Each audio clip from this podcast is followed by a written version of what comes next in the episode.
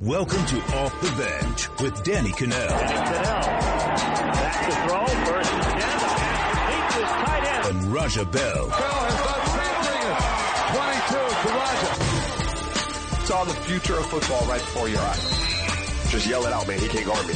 What is going on? Welcome to Off the Bench with Danny Kanell and Raja Bell. It is our 117th episode Has it been that long? on the podcast On side. the pod. But it is episode number one on CBS Sports HQ. Rubber baby. So if, you, if you're if there's a podcast listener out there and they're like, "What are you talking about?" If you listen to the pod, you can actually see us live. Yeah. On CBS Sports HQ. So I have to go is go to cbssports.com backslash live. You can watch us. You can see what we're doing, our reactions. If I say something crazy, Raja looks at me and says, what are you doing? You're out of mind. You can actually see his response. Yeah. And if you're watching us right now on CBS Sports HQ, you can go download the pod. If you can't see us every day, go check us out. iTunes, anywhere pod, podcasts are available, you can go watch us. feel like Ricky Bobby where I don't know. like now there's a camera and I'm Right? all like, I don't know what to do with Got my like hands. can't pick your nose. you do? you gotta watch out what you're doing. Now I asked you before episode one Mm-hmm. of Off the Bench if you were nervous the night before, and you said nah. Nah. Any any kind of excitement? Nah. I mean, excitement, do- excitement, yeah, but like not. But I did Not notice, nervous, Like yeah. dressed up a little more today. Well, yeah, I, I There's the hoodie. listen. got, like the nice I put sweater. a rush haircut on it last night. I shaved a little bit. You know, I come in here looking all kind of crazy, but today I felt like I needed to, you know, portray a little better. There you go. You know, a fresher and cleaner image, if you will. All right, sounds good Yeah. for the people. All right, so hopefully you enjoy it. Hopefully you keep checking us out uh, every day. We'll be on five days a week, 7 a.m. live. No Yeah. joke, because I think people Yeah. wondered on the podcast, do you guys really get up that early? Yes, we do. All right, and it's gonna be tough because there's a lot of football starting. The games go later.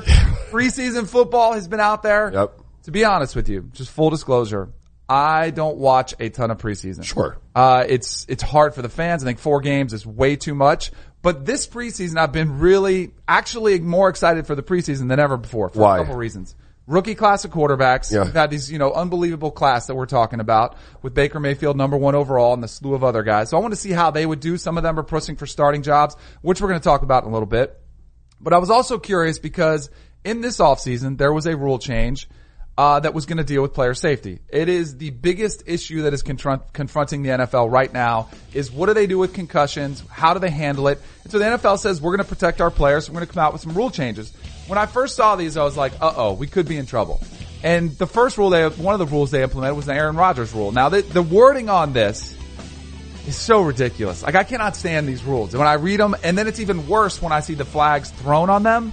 So a rushing defender, a rushing defender is prohibited from committing such intimidating and punishing acts as quote stuffing a passer into the ground or unnecessarily wrestling or driving him down after the passer has thrown the ball, even if the rusher makes his initial contact with the passer within the one step limitation. Instead, the defensive player must strive to wrap up the passer with the defensive player's arms and not land on the passer with all or most of his body weight. the length of that was absurd. Number one. Yes. And so, uh, in, like the gist of this is, you're asking a 290 pound guy running full speed to tackle a passer to realize that that ball has already been released and not try to slam him to the ground, Yep. which is the whole spirit of the game. Right. Like, where that's you, you don't want that to take place anymore. Right. I mean, that's kind of the basic role of tackling is bringing guy to the ground. Now they're trying to say, like, do you want to gently set him down? do you want to lay him Let's on his place side? him, yeah. Now that's obviously we're being a little bit sarcastic talking about the way they're doing it. I think what they want to do is see where you kind of the uh, the alligator style or crocodile where you wrap and roll. Yeah. Which I think is being taught at a lot of the youth levels now. But we have gone so far over the top to protect the players. And in my, in my opinion, it's all a response to, yes, there are some serious issues the NFL is dealing with, but the NFL is trying to appease opinionists, columnists who have been just ripping the NFL, saying, "Oh, you know, this this is It's an image issue. It is, Yeah. but you at some time you've got to just admit it.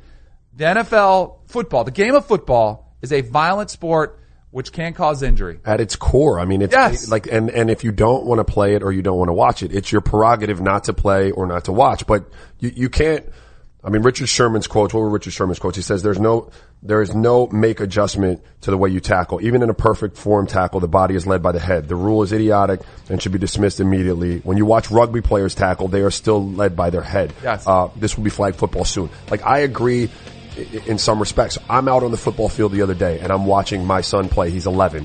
When he started playing four years ago, every single coach taught him head in front of the ball carrier. That way he can't, you know, if you miss him, you still got your body involved in the tackle. So now they're teaching the hawk tackling, right? Mm-hmm. And these kids, and, and they're only four years in and they're able to kind of pick up things quicker than adults who have played it 20 years, right? That's just a natural thing. They struggle with it. Right. They struggle with making a hawk tackle because they've been taught the other way to play it. So not only you're going to see, you're going to see injuries number one for some of the rules where these guys have to go lower because you can't lead with the crown and anything to the, you know, the torso and above becomes an immediate flag. Yep. Um, and then you're going to see people just whiffing, like guys who were good tacklers. If they try to go by the letter of the law, there's going to be a lot of whiff tackles. Tackles in general will be sacrificed because of this rule. Richard Sherman's not the only player who's chimed in. A bunch of guys been on there. Eric Weddle chimed in on Twitter. The fact that rule changes are made without the thought of asking the players who play is baffling to me. Dumb, dumb, dumb. And he's 100% right. And this is one of the biggest problems the NFL has also is the fact, and we've talked about this a lot in the podcast, the NBA, the owners and those, and the players, they have more of a partnership, right? Right. They, they look at problems together and they try to solve them together because they realize they're all in it together. The NFL is the owners over here, the players over here. It's contentious. It's, it's very oftentimes uncomfortable and Right. awkward. And yet again, you have a major issue, a major rule change, and the players haven't been addressed on it. And they're spot on. Good for them for voicing out, sure. getting to Twitter. But is it going to change anything? I don't know. Well, hopefully, like, so ownership, what happened with ownership in the NBA, this was, uh, nine years ago maybe, they changed, they changed the ball. The league and, and the owners were like, these balls are too expensive. We're going to change the ball. We're going to go to a synthetic ball. They last longer. Um, and they didn't consult. Uh, Well, they did slightly, but it was just mandated. You guys tell us which one of these synthetic balls you like. And they sent out like a box. Every NBA player got a box of five balls during the summer that you could try out. Well, guys hated all five balls. So we wound up playing half a season with these terrible balls and we almost revolted to the point where they had to go back and fix, fix the ball situation because guys were so unhappy. And maybe, you know, you'll see a situation like this. I have another question for you because this was the other thing that presented itself at football practice while I'm out there with my beer and my thing just chilling out, right? Um, the keep your head, the keep your head away from the other kid's head situation. What do you do when you're trying to keep your head out of the situation, but the ball carrier leads with his head? Cause I Right. think it's kind of a natural thing when you're bracing for contact. Like you try to get small, right? Mm-hmm. And getting small, like shoulder comes up, head kind of tilts down a little bit. Like how do you get out of the way of that? So here's the way that the tackling should be taught. If you're going to have any type of contact, it should be, and it's it's been taught at Air, I'm sure your sons have heard this too. See what you hit. Sure. Right? And that's the injuries that occur are when you drop your head and you lead with the crown and you, do, and then you can really spear. Like Right. that's when you use your wep- your, your helmet as a weapon and that's when it becomes dangerous. And those are the hits you should be trying to eliminate. But there have been way too many reviews and that's the helmet to helmet rule. There have been way too many reviews we've seen in the preseason where it looks like a bang bang play. Player leads with his with his eyes where you can see it, but because the helmets collide, they're going to call a penalty. That's why you wear helmets. So Right. Your heads don't have to collide. They're there for a reason. And I do not think it's an over exaggeration to say I agree with Richard Sherman. They need to nix this rule quickly. They need to get rid of it. They need to say, you know what? We've tried it in the preseason. It's too fast a game to try to do this because I saw like Mike Florio from Pro Football Talk wrote an article and it said, Hey, we, we need to implement review in this one, instant replay review. You know, we're already dealing in the NFL with a problem of the games are too long. With the replay situation. Tack on 20 minutes to a game, especially with how many flags they've thrown in the preseason. It's way too many. I agree with you. Crown of the helmet versus just a helmet hitting, or they're two different things. And the intent, I think, is clear, right? When you see someone put that head down and launch themselves, like that's not. th- If this is all judgmental, right? Like Yes. it's all relative, but you can tell when a guy is trying to knock somebody out with the crown of his head versus I'm going in for a tackle. Maybe the uh, the the ball carrier got a little low and and helmets. College fly. football has it right. They actually have all of this stuff right because they've had in these penalties, similar penalties. They had the targeting rule ejection before. Targeting, yep. They review them. They look at them and make sure they get the call right. Even more so in the NFL because you can find them, especially on the Aaron Rodgers rule, like the, the, the are you slamming on the ground? Don't even call a penalty. If they do it and it's egregious, fine them 50 grand the first time, 100 grand the second time, suspend them three games the third time. Like if there's a serial abuser of it. Right. But you should make a judgment if a guy has intent to hurt and to harm and really doesn't make any issue to avoid that type of tackle with a quarterback. because it's just when you're talking about 290 pounder, it's impossible for him if he's going and he has his point on the target and he said, I'm going to tackle that guy. He can't all of a sudden hit that target and then change. It's ridiculous. Like flail. It makes Ridiculous. zero sense whatsoever.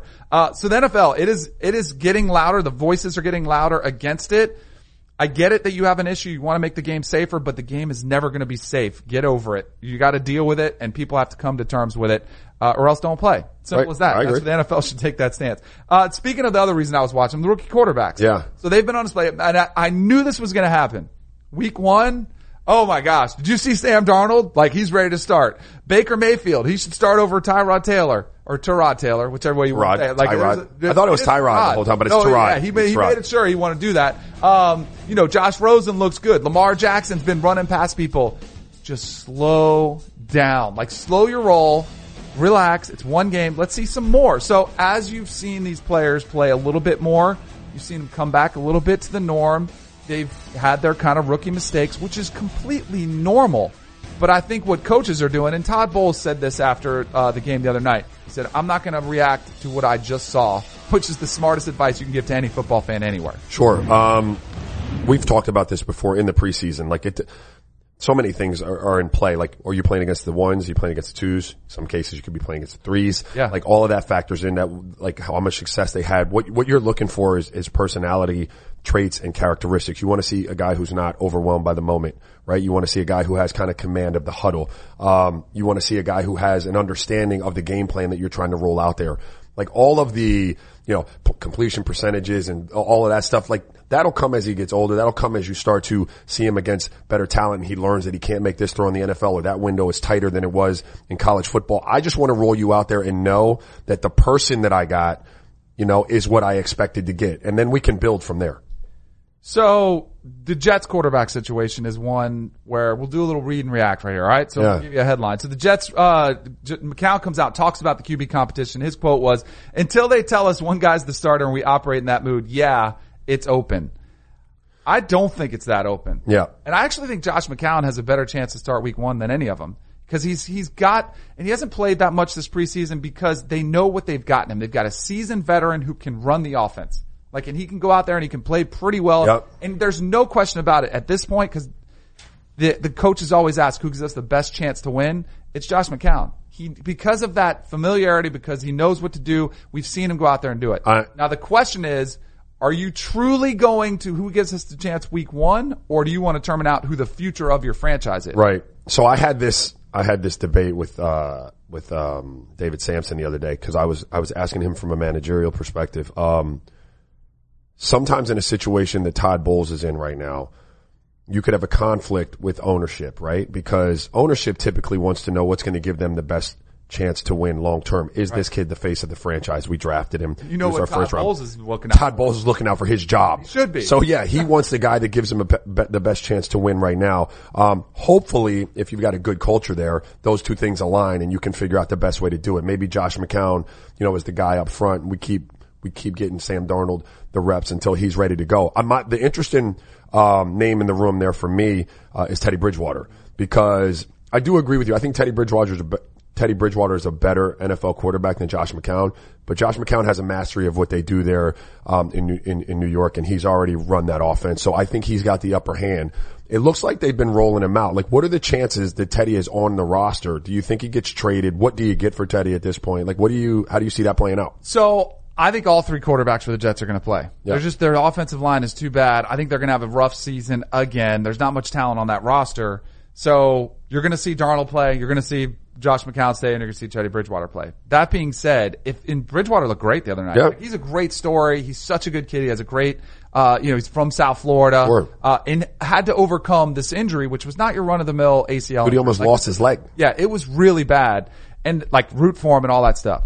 But when he comes out, like if you're the Jets and you take a call, I say I'm not even listening unless you bring me a second and I'll consider a second, but you might have to drop a first round for me for me to part ways with Teddy Bridgewater because like I said, I think there's a good chance one of these guys may not make it. Like usually we're seeing injuries across the league, especially at the quarterback position. McCown's getting older. Yep. He's had issues before. Uh, Bridgewater's coming off this ACL, like how, who knows how exactly healthy he is, and Darnold's a rookie who's going to be thrown out to the fire. You don't want to be just stuck out here if he does struggle with zero option of bringing him back, you know, like benching him Sure. after that.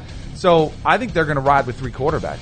Unless somebody gets in trouble at the starting position and they offer him a first or second rounder, then I wouldn't, I think you're looking at Teddy Bridgewater too. I'm a firm. I do not look. I'm not a big fan of rolling out your young your young kid into a situation when you have two guys there that have been through that and have done that because I don't want what you just said to happen. I don't want to start a kid who's like barely keeping his head above water. You can tell he's struggling. The game is too fast for him right now. Not that it would be for, for Sam Darnold, but what I don't want to do is have to bench him. I don't want to have to bring him back because I lose my locker room because there, you know, there are other vets in a locker room and that's what people fail to realize sometimes. Like, yeah, Sam Darnold might be the guy for the future, but you have other guys in your locker room that are trying to win now also. Not just because they want to win a Super Bowl, because that might not be a possibility in New York, but they're playing for like their next opportunity, their next paycheck. So they want that team to have the most opportunity to succeed as possible. Um, and if you roll out a kid who's not ready to do that, you would hate to have to roll him back and sit him down because that could be crushing.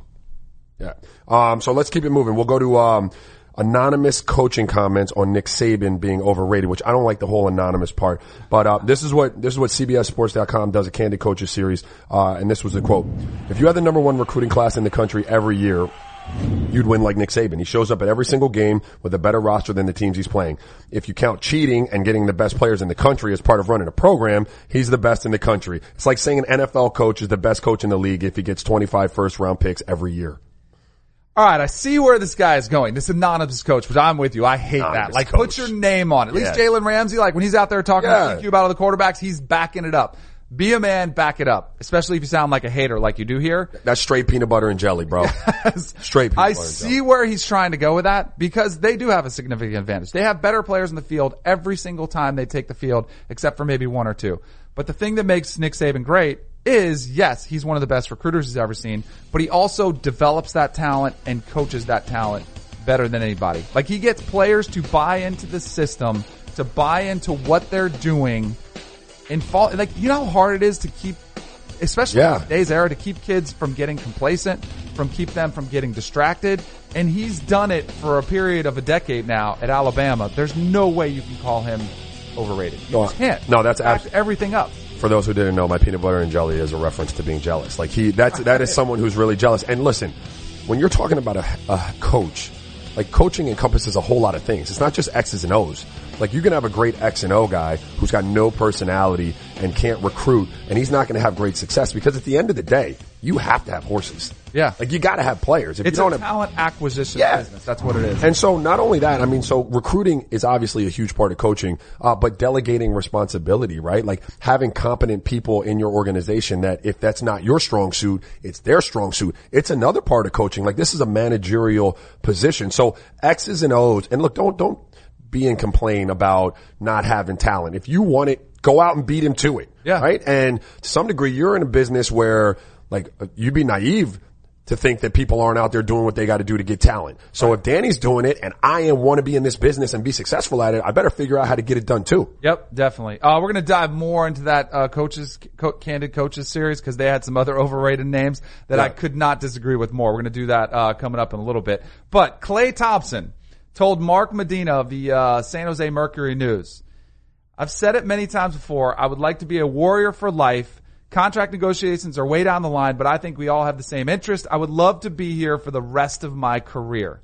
Good for you, bro. And watch out NBA. If these guys are going to take that uh, approach where they'll figure it out like as a group and they all really want to be there. I mean, what else is he supposed to say first? Right. Like that's what that's what I've always every- been like. Hold on, Yeah. don't get too excited. Everybody's going to say that, but if it's genuine, and he strikes me like when the dad comes out and says it too, it strikes me as kind of genuine. He's already ninth um, on the career scoring list in, in in Golden State. He is on any other team. If you if you just ran offense around this guy, you'd be like. I mean, they already regard him as one of the top five two guards, but he might be like the best two guard in the league. He can score on a lot of different levels. He's not as good with the ball as maybe James Harden, but you'd see him put up huge, huge numbers. He's already made the sacrifice to play there and win championships. I don't think it's far fetched to think that he would want to stay in that environment. It's what he was raised in. And if they all take that approach, like the window of opportunity there in Golden State could be a lot greater than I thought it would be. Every player's goal is to stay in one team for their career, right? I would have loved right it. off in the sunset. Everybody would, Yeah. Mm-hmm. especially if you're in a great organization like that. Money has a way of getting into it. so we'll have to see what happens when it comes time when those contract negotiations do start. But hopefully it would. That'd be great for the NBA. Uh, how about some Big Three basketball talk, right? Yep. it's it's kind of it's growing in popularity, but they My kids love it. They had a little bit of AI in it, but then Yeah. you know, does he show up or not? Like Right. that was an issue. Well, Stephen Jackson uh, was asked if Kobe can handle the Big Three physicality. And uh, Stephen Jackson went into it and said, "Come on, it's Kobe can play anywhere." But then he said, "Please come to this league. like we need you." begging Kobe. Will we see Kobe on the court in Big Three or any other? Um, no. I think Kobe's got enough going on that he's not going to want to get out there and do that. Although, Kobe's got more going on than me. Like my kids want me to play in the big three bad. Like I don't really want to play. My kids and people around me really want me to play in the big three. Clearly I'm not Kobe, but he may not have much interest, but he, he might have some people like his daughters may want to see him play again. You know what I mean? Like trainer might be like, Hey bro, go out there. And, and he does have this competitive, um, fire that can't always just be satiated by making $194 million off of the, the sports drink. Did you see that? Like he invested 6 million, it's worth $200 million. Like, I think it was four hundred million. is it 400 I million? Undersold. I mean, Did I? crazy. Maybe I it was the 200. was but, but the point is like that is a little bit of competitive juice you get there, Yeah. but that doesn't, that's not like physically competing. And maybe, maybe, just maybe he'll be there, but I do think the big three to get like over the hump because it is bigger than I thought it would ever be. I was Yeah. like, who would ever watch washed up NBA dudes in a three on three format? all like who would do that? out there, But they're, in a bang still. it's packed. My kids love it. And if you drop Kobe in that mix, like you got something cooking. And then if Kobe comes, other greats will follow. For sure. Like I'll be there. If Kobe goes, if Kobe goes, I'll go. No. you're in, all right, you can do a little close. Who cares? They'd be like, yeah, right, all right. all right. We'll have to see that. Uh, uh, big three. Hit up my boy. Yeah. All right. Uh, let's get on. We're going to come back. We're going to do some, uh, little more deeper into that coaches poll, the Okay. overrated, underrated, and our favorite baseball player, Andrew McCutchen. He's back breaking down stuff on Instagram. Nice. You're going to have to see that. It's coming up next on Off the Bench. When I'm in the outfield, and it's in between pitches or something, and I'm just chilling, and someone just screams, "Look alive out there, Kutch!" For real, I want to just be like, I got a heartbeat, so I'm alive. So, isn't that what a person that's alive looks like? Like, I mean, for real, like, what do you guys expect? You you make it seem like I look like this. All right. That's our boy, Andrew McCutchen. We saw him breaking down the brawl the other night. I don't know how I No. feel about Andrew McCutchen's comedy chops. I feel like he might be a volume shooter. All right. All right. everything thrown at you, but I'm with you. Maybe less is more. Yeah. Andrew McCutchen, like uh, pick and choose your spots. Like talking about like if this is going to be a daily update, might be too much. Yeah. My wife actually told me that the other day. yeah, she, your Told me that a friend of ours unfollowed me on Instagram because I was posting too much. the volume, You, huh? you go too much. You got to dial it back. But- the people want some more. There are no there are no other baseball guys out there doing that. So like he's groundbreaking in that regard. That's true. Like I mean, you at least you're seeing some personality from baseball, and that's kind of part of the like.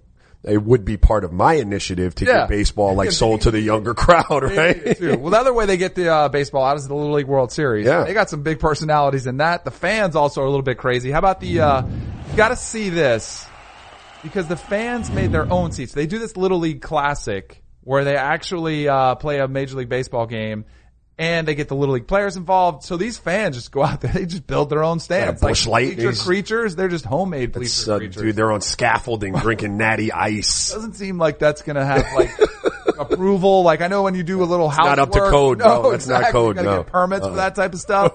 hey, good for them. They they they're still standing there. Chilling. Beers were still working. Uh, overrated, underrated football coaches. Okay. right? Nick Saban was on a list, which was one of the dumbest things I've ever heard. Uh, but there was a full list of the overrated coaches in college football. Now, this was uh, our CBSSports.com Candid Coaches series, where they spoke to a fifth of the 129 FBS coaches, polled them, asked them a number of different topics. But my man Willie Taggart is coming in tied for first with James Franklin getting 20% of the vote. It's a bunch of haters out there. Is it? Like what is going there? on? Um, Willie, yeah, but Willie Taggart, look, if you said Willie Taggart, he's been, um, was he left three schools before their bowl games. Now here's his record. Western Kentucky was 16 and 20. Yep. All right. South Florida 24 and 25. He's still not 500. And Oregon is 7 and 5. And now he's the head coach at Florida State University. I could see the beef on that possibly. Now, what's he's a recruiting guru? Is fair. that It actually is a fair assessment to this point. But I think you have to, you can't just look at the record because the one coach's anonymous comment was Willie Taggart because he still has a career losing record. Right. You got to look at some of the programs he took over and where they were before. And so there's a process. Like you can't just come in and take Sure. over a program like Western Kentucky that's struggling and, oh, you know, oh over and, you know, all of a sudden just flip it around and go 10 and 2. Agreed. There's going to be some, a learning curve. So his trajectory at each one of those schools has been positive. South Florida, same situation. It was kind of struggling. He takes over. They start to get slowly better. Now he found himself a quarterback in Quinton Flowers too, which helped him because he was on the cusp of possibly getting yeah, fired Quinton at South Flowers Florida. looked like a video game. Yes, and there. then all of a sudden he changed his path. Oregon, that's really unfair to criticize that because they were much worse. There was mu- there was a you know I think they were three and nine the previous season he took Right. over, flipped it around to seven and five. They had quarterback issues. So if you dive deeper into it, you can't just look at the numbers. Now that all that being said, he still does have to prove that he's worthy of this job, which is a top 10. I'll go top 10 so we don't make anybody upset. Top 10 job in all Right. of college football.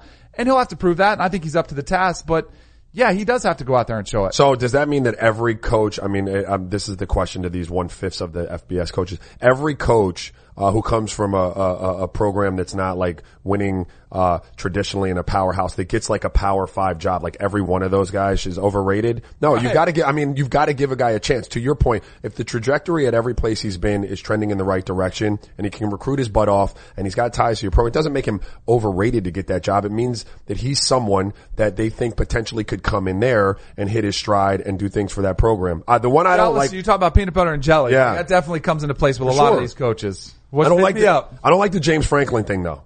I don't like James Franklin because James Franklin, um, like he, they can't say that he's underachieved or he's been like he took Vanderbilt and he was 24 and 15 in three seasons at Vandy. Um, now I did take him a couple years at Penn State. He was seven and six, seven and six, but the last two years he's 11 and three and 11 and two in the Big Ten. So I don't even know what's the knock on James Franklin. So the quote, the anonymous quote, James Franklin, his coaching peers know he is full of it. You can't have as much success as you had at Vanderbilt. That's one of the toughest coaching jobs in the entire country. Academic like Be restrictions. able to turn around and win nine games and say you're overrated. You just can't do that. Right. Now here's, here's I think what's really going on here. You read this. James Franklin has been accused before of being a little bit phony. Uh. right? I mean, I, I think that's the biggest problem is that a lot of these coaches I think are jealous, but I think they also, they're going to tell you like it is. And I think that's what they're saying when they say they know he's full of it. Great recruiter, awesome recruiter, but he's also, that's what we talked about with Saban. Like he's amassing this talent and now he's doing things with it. They got left, I thought they should have been in the playoff two years ago when they took Ohio State because Penn State won the Big Ten they're trajecting on the right path right now. I think they're going to be one of the Big Ten. They're, when we talk about the strength of the Big Ten, we're not leaving Penn State out. We're including them as one of the reasons the Big Ten is so much better right now. Right. And he is a big reason of that. So I don't, I don't know why people are, are hating on him at all. Like I, I'm with you. I don't get it. I think it's more of a personal dislike for James Franklin than it is, oh, he's not accomplishing anything at Penn State. So we'll have to see if that goes. All right. How about underrated coaches? Okay. Because I actually appreciate these dudes, and I like these this list more than the overrated because I I don't, I don't know, just the overrated ones feel like they're a bunch of haters being jealous, but the underrated I think you're giving credit where credit is due. David Shaw comes in the most uh, with 12 percent of the vote, no surprise there. I think he, but see, I think he's actually properly rated because I think everybody does have an appreciation Sure. for what he does. He makes really good money. Uh, Chris Petersen, similar situation. Pat Fitzgerald for me, who's tied for third with uh, eight percent of the vote. He to me is a guy who doesn't exactly get some of the love that Shaw and Petersen and some of these other coaches get on this list, and he's been there at Northwestern producing for his entire tenure. Yeah, the best two names on that list for me are because David Shaw. People know David Shaw. Yep. Um, maybe Stanford, if they were on like if they were on the East Coast, it'd be a lot you know be a lot easier for people to to really know exactly what they do year in and year out there. Um, but those two names, uh, the last two names on the list, Kyle Whittingham out there in, in Utah, like those two teams, they they get it done year in and year out, and you're not getting like the five stars all the time when you're at those programs. You know what I mean? You're bringing in guys, you're identifying guys who've flown under the radar and you're, you're molding to some degree. You're developing that talent. Um, and when you can sustain that at schools that aren't, you know, your power five jobs and stuff like that, that says a lot about you, your coaching staff and your ability there. I think there's a coach left off there, David Cutcliffe at Duke. Oh, sure. Does a fantastic job. So here's the thing. We talked about Saban. ha- It's a talent acquisition business, right? You're trying to amass the most talent you can. these guys have restrictors on what they can do because of the academic restrictions. Yep. Or if you're Kyle Whittingham at Utah, you're just not that most desirable a spot. Correct. You don't have, you're not, ta- you're not in the state of Texas or California or Florida where you're able to pull from. So there's challenges there. I will always look at some of these coaches and have more respect for what they do because they are doing more with less. With less, for sure. They're, they are the best coaches of the game because they're maximizing the talent that's there or the lack of talent. You know who I don't understand got left off that overrated list? Seriously, and I've talked about it like early in one of our earlier episodes. Uh, Jim Harbaugh. Like how the how the hell does he escape being overrated at, at 39 and 28? You haven't developed a quarterback yet. You're one of the highest paid coaches. They pay him like they paid Nick Saban and uh, Urban Meyer. Yeah. he ain't done a damn thing. No, you're right. That's why I think this year is huge for Harbaugh, especially the first game of the season. They go to South Bend. They Yeah. play Notre Dame, who I think is a sleeper They get uh, smacked playoff up. team. They better win that game because I think even Michigan fans are starting to feel like you are, which is, hey, it's time to see some results from the seven million dollar salary. We like hearing all the smack talk, but let's start backing it up. Yeah. No doubt about it. All right, how about a little baseball talk? You ready for that? You know We're it. gonna dive into the AL West dive. race right now. Uh, that coming up. Plus, what did I do now? I don't know. It's a new segment they got. Hannah has fun with it. She just rips on me. Uh, that and more. It's coming up next on Off the Bench. Welcome back to Off the Bench with Danny Kanell and Raja Bell. Let's dive into a little Major League Baseball talk, all right? Because I know that's your favorite stop. We do a little What do you segment mean, called Mike? Talking Baseball with Bell. I'm my favorite. So if you would have asked people a couple months ago about the American League uh, pennant races, people would have said, you know what? It's it's easy. It's a lock. It's either Yep. going to be the Red Sox or the Yankees in the East. The Indians had a significant lead in a trashy AL Central. And then it was the Astros are going to repeat and win their division in the AL West. Well, hold on a second the because phone. the Oakland A's have made an incredible run. They've been on fire lately. Um, and they're doing it with a roster that is the uh, third lowest payroll in all of Major League Baseball. And I think this, because anytime I see a team like the Yankees, who are my squad, like I like the Yankees, or Red Sox, or in the Marlins when they did it, when you tried to buy championships, when you tried to just back up the boat and say, all right, we're gonna pe- we're gonna buy every superstar out there, we're gonna have the most talented roster across baseball. It doesn't always necessarily translate, and I think even sometimes it presents bigger problems than if you have guys who are kind of a bunch of no names, but they're buying in and they're playing a team sport the way it's supposed to be played. Like, I Yeah. think there's an incredible value in that that often gets overlooked by owners who fall in love with the stars and they just want to buy stuff. You they have- really do. They think it's fantasy. Yeah, and look, stars.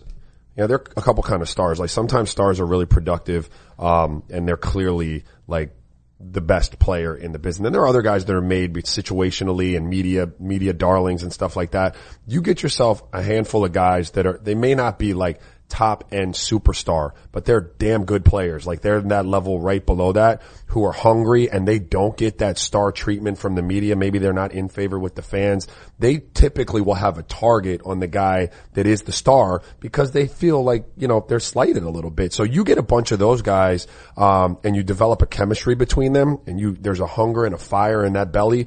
And this, this is, like MLB, uh, NFL, NBA, any type of team sport, you got a bunch of good, solid players that'll play their role and they're hungry for the spot that those other guys have, and you can have something cooking for sure. Ultimately, I think the Astros will. They've had a rough patch, and so when you play 162 game season, you're going to have slumps, whether you're a hitter, whether you're a team, whatever it is. I don't think the Astros will falter so much where they uh, lose the division. But what I do think could be fascinating is if you have the A's who continue to hold on to this spot, they get a wild card spot, and they could potentially seek play the Yankees. Right. A one game, you know, winner advances. Where if you get a pitcher who gets hot with the right time, they could bounce the Yankees from there, which would be a I think it would be a worst case scenario for Major League Baseball. And they- you. From a rating standpoint, popularity, they always like the Yankees in there. As much as I love these no name teams where nobody recognizes any of them, it's probably bad for baseball, but that would be crazy. More important for the A's or Houston to get in without the wild card. Um, it's, well, I mean, the, the Astros are deeper. That's what you're saying. The Yeah, 'cause Astros we're gonna one want- staff, which is deeper. So all of them, like you, you cannot be in that. If you're the better, more talented team, you don't want to have that opportunity to get, cause in a best of seven series, the best team is going to win most of the time. Astros have, who would they roll out for a wild card? With Ju- uh, Justin Probably Verlander? Verlander. Yeah. He's, And then who would the A's roll out? Uh, Yeah, exactly. So I think it's more important for the A's. Right. The A's have to get in uh, without the wild card, in my opinion. I think they Not need Edwin it. Jackson. They, they need it Around, better. What, 17 teams? We talked about him earlier this too. All right, let's, uh, let's get over to Hannah because I think she's ready to call me out. I don't know. What did I do now? All right, no dramatic pause for this one. It's already dramatic enough. So, Danny, every single Monday, I'm going to call out all the things that you did over the weekend with our segment, What Did Danny Do Now? So last week, you tweeted out a video of the kick six, and just as we expected, Bama fans were not too pleased with this one. Let's take a look at, some of our responses. So, Finn Addiction, he said, show that time your alma mater. This guy can't spell. He said alma mature. Won a big game in the last second against a quality opponent. We will wait. It may take you a few. Mm. All right, do you want one? It was 2013 national championship game. 13 seconds left on the clock. Jameis Winston hit a touchdown pass to beat the Auburn Tigers from the almighty SEC. Didn't have to wait that long, did we? Half a decade Did ago, we? bro. So, all right, another one. Coach Tom Gillespie, he said, guess what you, Danny, Auburn Tigers, and FSU have in common to talk national success? You have to go back to the past. That's Raja. Raja just pulled. Uh, to go back all the way five years. What are we, are we going back for the Canes? How Bro, far you wanna are, go back I didn't for them? realize how unlike doing, hey, well, slow, hey, slow your roll. I'm not on Twitter blasting All you, bro. It's a good thing. You have a lot of haters. I didn't realize how serious this was. is- No, only Raja, this is exactly glimpse. why you're not on Twitter. Yeah, absolutely. Let me remind you. All right, so on Wednesday it was announced that our guy Danny will be on the broadcast for several CBS Sports Network games this fall. Now, Danny won't be on any SEC games, but don't tell Twitter that. So S. Mitchell replied to Danny saying, go crawl under a stack of turtlenecks somewhere and don't come out until February. He must listen to the podcast though, right? Yeah, I hope so. I actually like that one because it was like, he was serious, but he was having a little fun. Right. Like, eh, it wasn't just straight venom. Right. Not all of them were that friendly though. Next one, Stephen Thomas. He said, let me double check my remote to make sure the mute button works. Closed That one's captioning is still going to get them. Closed captioning, they still are forced to read what I have to say. There you go. All right, roll tide forever. He said, you're terrible. Find a new career and delete your Twitter account. But Danny got the last laugh on this one. He responded by saying, I'm pretty one dimensional. So not many options and I got kids to feed. I'm addicted to Twitter. Sorry. Danny, Can't how sorry are you? Sorry, not sorry. Is that what the kids say? I think that's what it is. That's what they say. Gotta have fun with them. Gotta laugh at them. All right, guys. Now it's time for socially rele- relevant, where I break down what's been happening over the weekend in social media. So first things first. This is something you don't normally see every day. Normally at a baseball game, the person who throws out the first pitch is a local celebrity, a familiar face, but not so fast for the White Sox. So last night they featured Sister Oh. Mary Jo. Now nuns typically aren't. For, known for their partaking in the bullpen session, but Sister Mary looked like a pro on the mound, delivering an almost perfect pitch. Guys, first Sister Jean and Loyola Chicago, now Sister Mary Jo and the White Sox. What do they know that we don't? I don't know, but that elbow pop, once you saw her Right? popping off the, the joint, you were like, better uh-oh. throw a strike too. Yeah. Like that's you're talking smack. You better bring it. And you know what was most impressive? Because a lot of times you'll see people throw from about 30 feet. Yeah. She was 60 feet, On the six mound, inches. She was back there and she delivered the heat. like a So props breaking ball. her. It looked like a breaking ball. I think fell off the shelf. Like, she should have like she hooked it should've, in like, there. Done the old Gaylord Perry, like gone for like this the grease, licked her fingers and like thrown a little slider spitter in there. Ah, that's That'd pretty cool good. though. Roger, who do you think can throw a better first pitch, you or Sister Mary Jo? Me, bro. Come on. And I, nah, come on, me. Better. And no disrespect to, to Sister Mary Jo. All right, so elsewhere from over the weekend in baseball, by now you guys are probably familiar with this little kid, Alfred Delia. Now he is the Little League slugger from Middletown, New Jersey, who is now a superstar. He's known as Big Al, but he fell short of reaching the Little League World Series, but fear not, he still made the trip and he made some friends along the way. Check this out. Here he is with a fan. Just kidding. We're at Lamade Stadium, and look who I ran into. I'm Big Al. Big Al. And one thing that we really both love to do It's hit dingers. is hit dingers. Hit dingers. I hear you, bro. Ah, that's Guys, cool. Rhys your- Hoskins has to watch his back. Well, see, here's the here's the speaking to baseball's problem.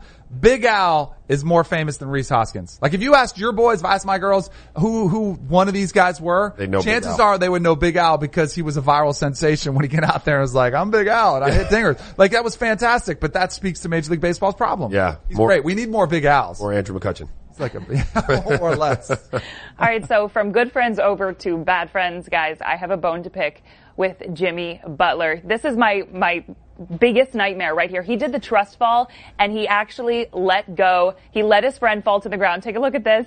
You can see his poor friend is waiting. Jimmy Butler ah. steps out of the way. Lesson learned, do not trust Jimmy Butler. That ain't right. Like this is like I'm with Hannah. If you say This is a trust thing. You cannot. That that bond is broken. Like I can't be friends with that guy anymore ever. That was, dudes, you guys are, this is fake. What? Fake news. That's No, fake. not. That was fake. That was set up. No, So- he's Maybe that a speaks- tumble. Maybe that speaks to some of the problems in Minnesota. Maybe that's why they underachieved last year, we think. So I, uh, that could be it. Now I gotta put, I'm gonna put all you guys on the spot, even our producers, because we don't have this in the rundown. But did you see when Dwyane Wade, there was a picture of Gabrielle Union out there, yes. and I think it was our boy Jimmy Butler who came out there and hollered, was like, dang! Uh. Like, and then D Wade like smacked him down and said, don't you be coming on my account checking out my wife. Yeah. But she's the one who put out the picture. Right, like, he right, put right, it out there. No, no, he They're buddies, the man. photo. Those dude, they're all Oh, cool. D man. Wade did. D Wade posted the photo. So then, but so then, so is he, is this playing? Like I think he's playing. Yeah, this is they're jokes. boys, this right? is all jokes. They're people. But yeah. still, I wouldn't want anybody putting something like that on my life either. I think he's kind of I don't know. Right. Don't trust Jimmy Butler, guys. All right, that's all for socially relevant. Be sure to follow us on Twitter and Instagram at Kanell and Bell. Coming up next, Danny and Raja are going to break down today's leftovers. All this and more coming up next. You're watching Off the Bench. Welcome back to Off the Bench. Let's finish off with some leftover stuff we might not have gotten to. Uh, Josh Gordon has been one of these comeback stories that I've kept an eye on closely. Sure. Um, because he's had such an up and down career. You gotta remember his second year in the, in the NFL took the league by storm. Like he was a surefire, this guy's gonna be a top five wide receiver in the NFL for his career. Then he runs into some substance abuse issues, has some off the field problems, gets suspended multiple times, and you're wondering, is this guy ever gonna play again? Browns being him back, it looked like it was on this perfect trajectory. Right. It's going to be this great story. Then he doesn't show up for camp and everybody's trying to figure out what's going on and the Browns are saying just ask for privacy. So it was posted a note on Twitter on Sunday afternoon, uh, that he actually is going to rejoin the team. So he puts out a note, uh, Josh Gordon himself thanks the, the, the Browns, their family, and says, I'm humbly ready to return as a member of this team. I think this is really a healthy situation because Adam Schefter reported he was seeking outside help for mental health and anxiety uh, to get himself right. Like I don't think people understand it's more than just playing a sport for a lot of these guys. It's a way of life, it's a business, and there's a tremendous amount of pressure, especially and I can't this is one area where I can't really relate where you are an addict and you do have problems or mental health, uh, you know, issues you need to take care of those so that you can perform and do your job. So I think it was a healthy thing for him to step away and say, let me get right. Yeah, I think that was, if you're in that front office, you're in the organization, or you're in Cleveland in general, you think like that was the responsible thing to do in that situation, right? Where in years past, maybe what he did was go to the, you know, go smoke a joint or do something like that. This time he said, look, I need a little bit of time and he got himself together. Like that's maturity. It seems like growth. If you're the Browns, like you, obviously he comes back. He's got to clear hurdles in terms of like earning the respect and the trust of everyone as, as he works his way back, you know, but that, it's a good personal story for the guy, for the kid like Josh Gordon because he's a phenomenal talent, like a super, you know, freak of a talent. Um, and it seems like the personal life is coming together. They need a great support staff and typically NFL, NBA, MLB teams, they have a really good support staff around them. And I said this to you before a couple weeks ago. Let's say they land Dez Bryant. Let's say they land Dez and you've got Josh Gordon, Jarvis Landry, Dez Bryant, David Njoku, and possibly Antonio Callaway. Yeah. I'm saying it right now. That's top three receiving corps in the NFL for me. I'm, ta- I'm saying it on right. camera. It He's a the freak. most talented. Yes, you might have a, you might be onto something there. It could be the most, um, controversial True. because you might have some big personalities in there. not like they're going to be out there. Yes. but as far as just sheer talent, especially Yeah. what we've seen just in a short body of work from Antonio Callaway and what you saw from him when he was at Florida when he was staying out of trouble. Right. I think if you got a, a Dez Bryant who was angry and wanted to show people that he was worth, like it, that he wanted to prove the Cowboys wrong for letting him go, yeah, I think you could be onto something. That's why I do think the Browns, and this is with Tyrod Taylor, not with Baker Mayfield, but I think they'll play both of them. I think the Browns are a legitimate candidate for one of those teams that you see have the, the turnaround, the big turnaround. Right. And it also, like this whole Josh Gordon story, you gotta watch Hard Knocks. I don't know if you've been watching No, it. I'm gonna is. tune you in. gotta go watch it because it's really entertaining. They got some big personalities and now with him coming back, like you'll get a really good look at what's going on behind the scenes too. All right, so let's keep it moving to Adrian Peterson's situation. He met with the Redskins on Monday. Uh, they also worked out Jamaal Charles uh, and Orleans Darkwa on Sunday. Uh, they lost Derrius Guice, which is a sad story, to an ACL in the preseason, and Samaje Perine and Byron Marshall are currently out with ankle injuries.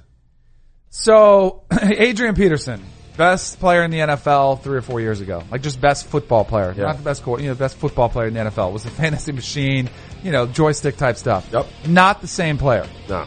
But he is a physical freak. He is a guy who maintains his body and works out and stays healthy, unlike anybody I've ever seen. I think this is smart for the Redskins to do this. Jay Gruden said, oh, we're not going to be that much different when they lost Arias, guys. Yes, you need to add some depth and you need to have somebody in there that can carry the rock. So I think it's a pretty good signing, assuming that you get him at a good value. And I would put a heavily incentive laden contract for Adrian Peterson and say, go get it. Like, hey, we want you, but I would not guarantee him a ton of money. Can but you- I would say, let's do it. Let's get you out of here. Can you guarantee him a ton of carries?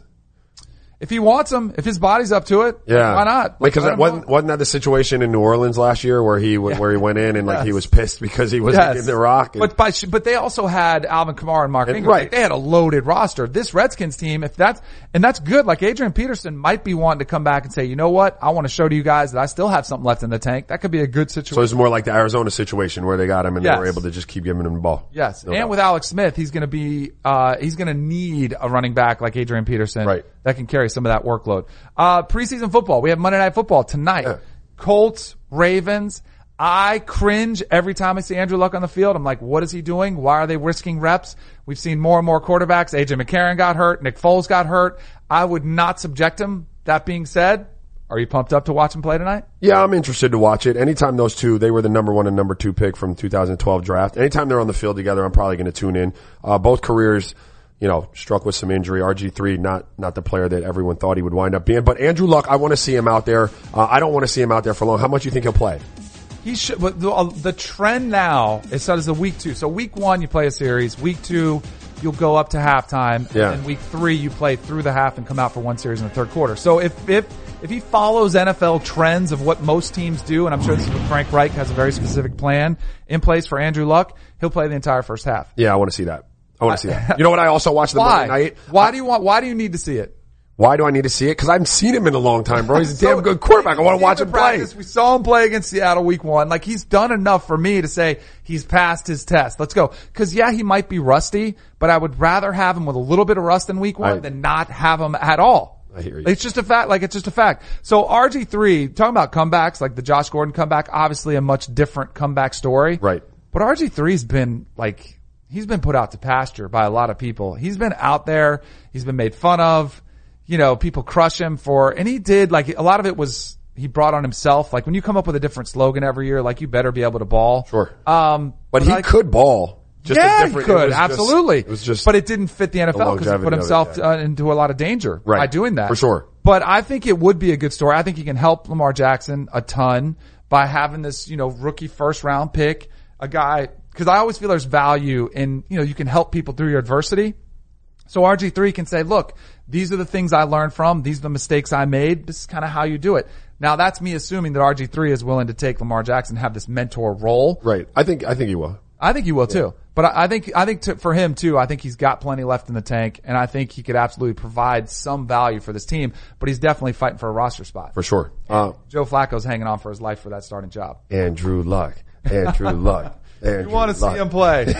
All right. Well, tomorrow we'll get to break it down. We'll Yep. tell you everything that he did. Hopefully, we'll get to see uh, my man Lamar Jackson play a little bit too, because he keeps lighting people on fire. Uh, so we'll get to see him play some too, which will be exciting. But uh, check it out. We'll break it all down tomorrow. Hope you enjoyed it. Five days a week, 7 a.m. right here on CBSSports.com backslash live. Follow us on Twitter and Instagram at Kanell and Bell.